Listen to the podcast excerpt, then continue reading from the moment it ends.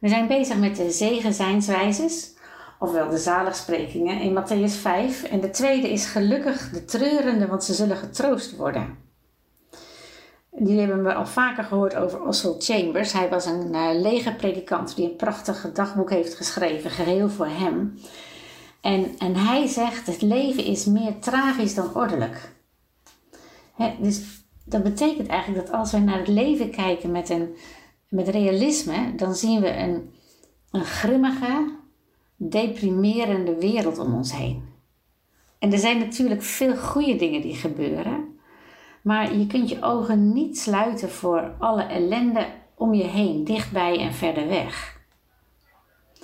En weet je, een goed principe van geestelijke en emotionele gezondheid is, is dat integriteit vraagt dat wat waar is onder ogen moet worden gezien.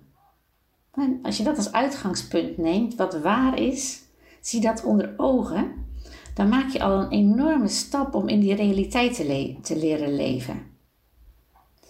En een tweede principe is dat een gebalanceerde blik op het leven essentieel is om effectief te leven.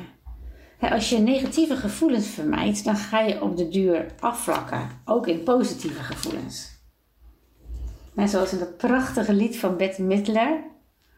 Het is het hart bang om te breken dat nooit het dansen leert. En de ziel bang om te sterven, die nooit het leven leert.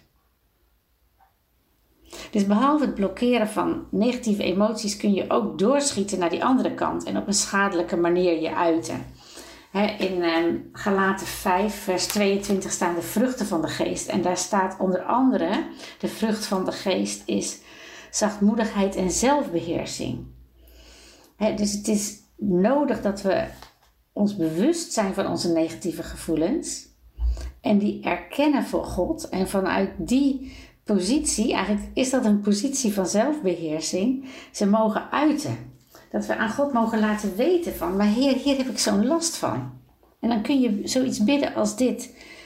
Heer, op dit moment heb ik zoveel pijn dat ik het gevoel heb dat ik het haast niet kan uithouden. Ik wil wel schreeuwen of wegrennen of iemand slaan.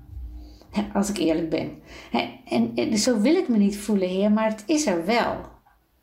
En ik dank u dat u mij lief hebt zoals ik ben. Help me om mijn gevoelens zo te hanteren dat uw naam verheerlijkt wordt en dat het uw naam eert. Weet je, als je zo kan bidden, dan, dan hoef je je gevoelens niet te ontkennen, maar dan betrek je de Hemelse Vader en dan open je je voor Hem en dan vraag je Zijn hulp. En als wij eerlijk zijn, dan. Uh, is Zijn aanwezigheid in ons rouwproces, uh, Zijn werk in ons, datgene wat de heling gaat brengen. En dat wens ik je aan alle kanten toe.